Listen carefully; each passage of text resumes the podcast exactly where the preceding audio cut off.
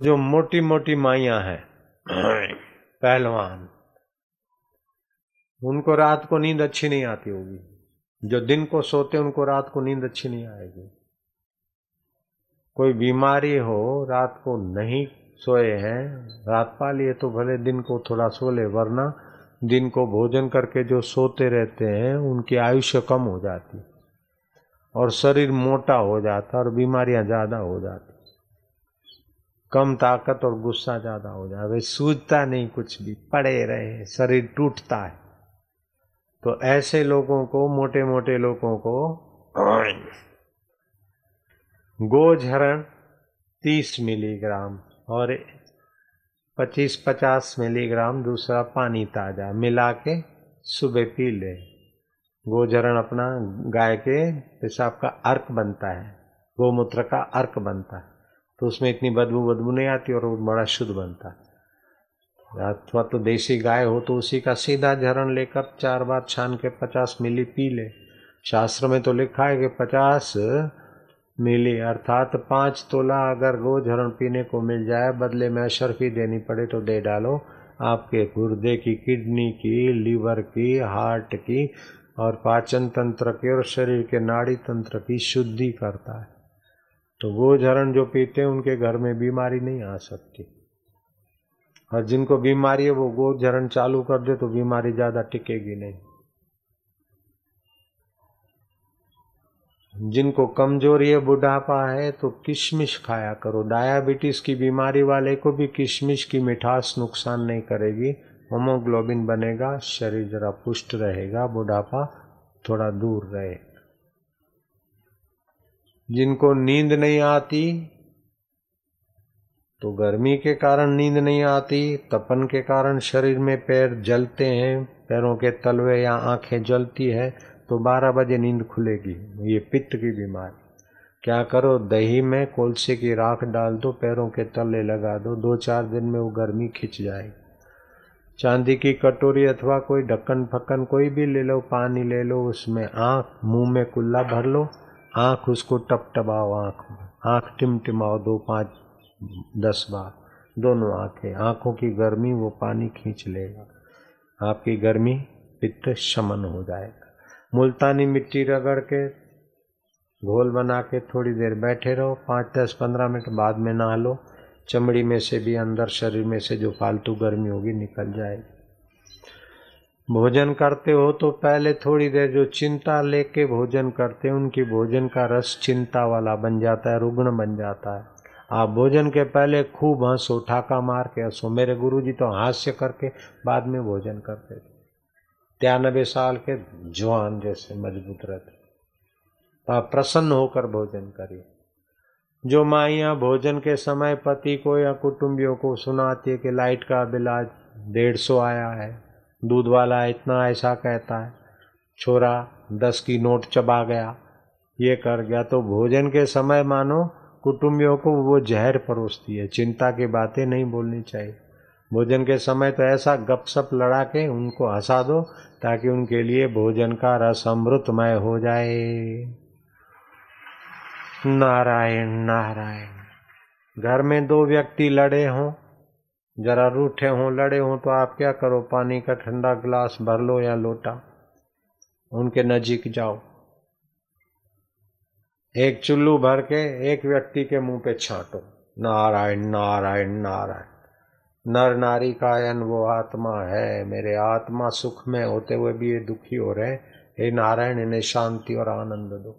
एक चुल्लू भर के एक के मुँह पे छाट दो। दूसरा, दूसरे के मुँह पे और तीसरा फिर अपने मुँह पे भी छाट दो। बोले, नारायण नारायण नारायण। डंडा बंडा है तो मेरे को मार लो, गुस्सा करना तो मेरे पे कर लो, लेकिन आप अपना दिल क्यों बिगाड़ते हो? दया करो ना। अपना दिल मत बिगाड़ो, मेरी पीठ बिगाड़ दो, मेरे को डंडे मार दो। वो तो डंडे तो क्या मारेंगे? उनके दिल का जो गुस्सा है, वो भक्ति में बदल जाएगा, उनको सुख मिलेगा और तुमको पुण्य मिलेगा। जिसके घर में सात सात जन्म से दरिद्रता आती है। बरकत नहीं है। गाय के गोबर का कंडा थोड़े घर में रख लो, अमावस्या को गाय के गोबर का कंडा जला दो। उस कंडे में घी, चावल, गुड़, चंदन चूरा, देसी कपूर, गुगुल जव और काले तिल। ये आठ चीज़ों का मिश्रण कर दो। और घर के लोग मिलकर पाँच पाँच आहुति दो, और वो धुआँ घर में फैले। आपके घर की अलक्ष्मी चली जाएगी, लक्ष्मी का वास होगा। जिसके घर में बकरी के पैरों की धूली, बिल्ली के पैरों की धूली अथवा झाड़ू की धूली फिर घर में आती है, उसके घर में बरकत नहीं आ सकती, लक्ष्मी नहीं टिक सकती। लेकिन गाय के खुर की धूली वो बरकत वाली होती सुखदायी होती। और भगवान का भजन करके ये आठ चीज़ों की आहुति देकर वातावरण पवित्र किया जा सकता आप रात को सोते हो तो सिराना आपका पश्चिम के तरफ़ है तो आपके जीवन में तंदुरुस्ती और बरकत नहीं रहेगी। आपका सिराना सोने का अगर उत्तर में है तो आपका आरोग्य खतरे में आपका सिराना दक्षिण में कर दीजिए अथवा तो पूर्व में कर दीजिए और रात्रि को सोने से पहले आठ दस मिनट बिस्तर पर बैठ जाए रात्रि को स्नान करना स्वास्थ्य के लिए बुरा है, लेकिन मासिक धर्म होता है तो स्नान ज़रूर कर लेना चाहिए और जल्दी कपड़े सूखे पहन लेने चाहिए। पसीने से कपड़े गीले हो गए तो कपड़ा बदल देना चाहिए, नहीं तो पसीना सुखाने के लिए अपनी जीवनी शक्ति गर्मी खर्च होती है। पसीने वाले गीले कपड़े शरीर पर होते हैं तो स्वास्थ्य अपना अच्छा नहीं रहता आगे चल तो भगवान कहते हैं कि आप शरीर से तंदुरुस्त रहो, मन से प्रसन्न रहो और बुद्धि मेरे ज्ञान से भरकर आप निर्दुख होकर मुझ नारायण से मिलकर सदा के लिए मुक्त आत्मा हो जाओ। उधरे दात्मनात्मानम अपने आत्मा का आप उद्धार करो, अपने आप को अधोगति में न डालो पान मसाले खाकर चलते चलते खाना। अमावस्या हो, पूनम हो, अष्टमी हो, दिवाली की रात हो, होली की रात हो, शिवरात्रि की रात हो, जन्माष्टमी की रात हो, ऐसी रातों को संसार व्यवहार करने से अपना तबाही होता है। अगर बच्चा गर्भ में रह गया तो वो बच्चा विकलांग पैदा होता है। अगर बच्चे का गर्भाधान नहीं हुआ तो पति पत्नी की आयुष्य क्षीण हो जाती है। बुढ़ापे में जल्दी उनकी जुआनी खत्म हो जाती अष्टमी, अमावस्या और पूनम को संभोग करने से तबाही होती है शरीर की और बच्चे विकलांग पैदा होते हैं। और चार महारात्रि, जन्माष्टमी की रात, होली की रात, दिवाली की रात और शिवरात्रि की रात। ये चार महारात्रियाँ इन रात्रियों को जप करना चाहिए, सुमरण करना चाहिए, ध्यान करना चाहिए। भगवान के चित्र के सामने, गुरु के चित्र के सामने एक टक देख के जीव को दांतों के मूल में लगा दे, जिससे आरोग्य के कण बनेंगे। फिर भी मन नहीं लगता है तो आँखों को पटपटाओ, फिर देखो।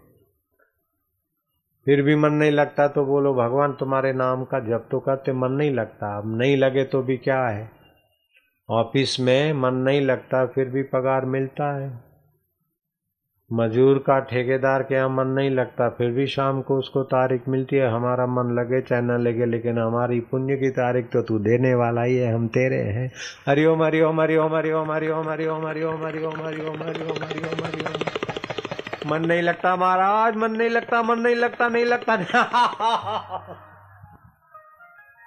मन नहीं लगता, लेकिन तेरे है।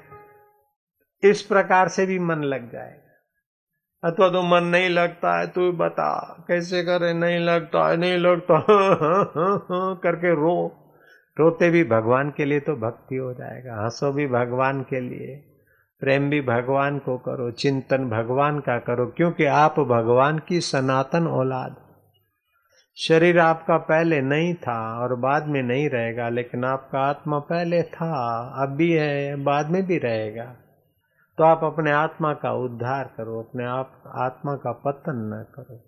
किसी की निंदा सुनो मत। जिसकी निंदा सुनते वो तो गप सप लगाता होगा, मिठाई खाता होगा, उसकी निंदा सुनकर आप अपना कानों के द्वारा जहर क्यों पियो पर निंदा सम अघ न खगेसा दूसरे की निंदा के समान कोई पाप नहीं है। काय को निंदा सुने?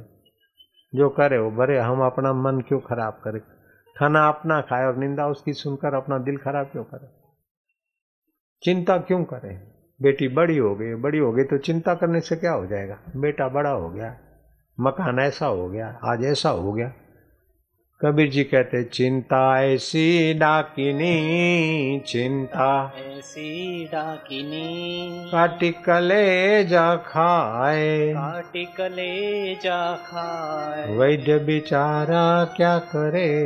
वैद्य बिचारा क्या करे? कहाँ तक दवा खिलाए? कहाँ तक दवा खिलाए? इसमें मिलावट मैंने किया है इस साखी में।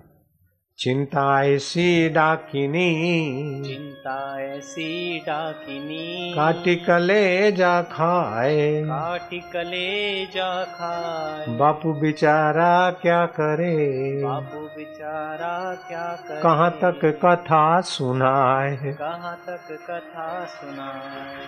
हरी हरि ओ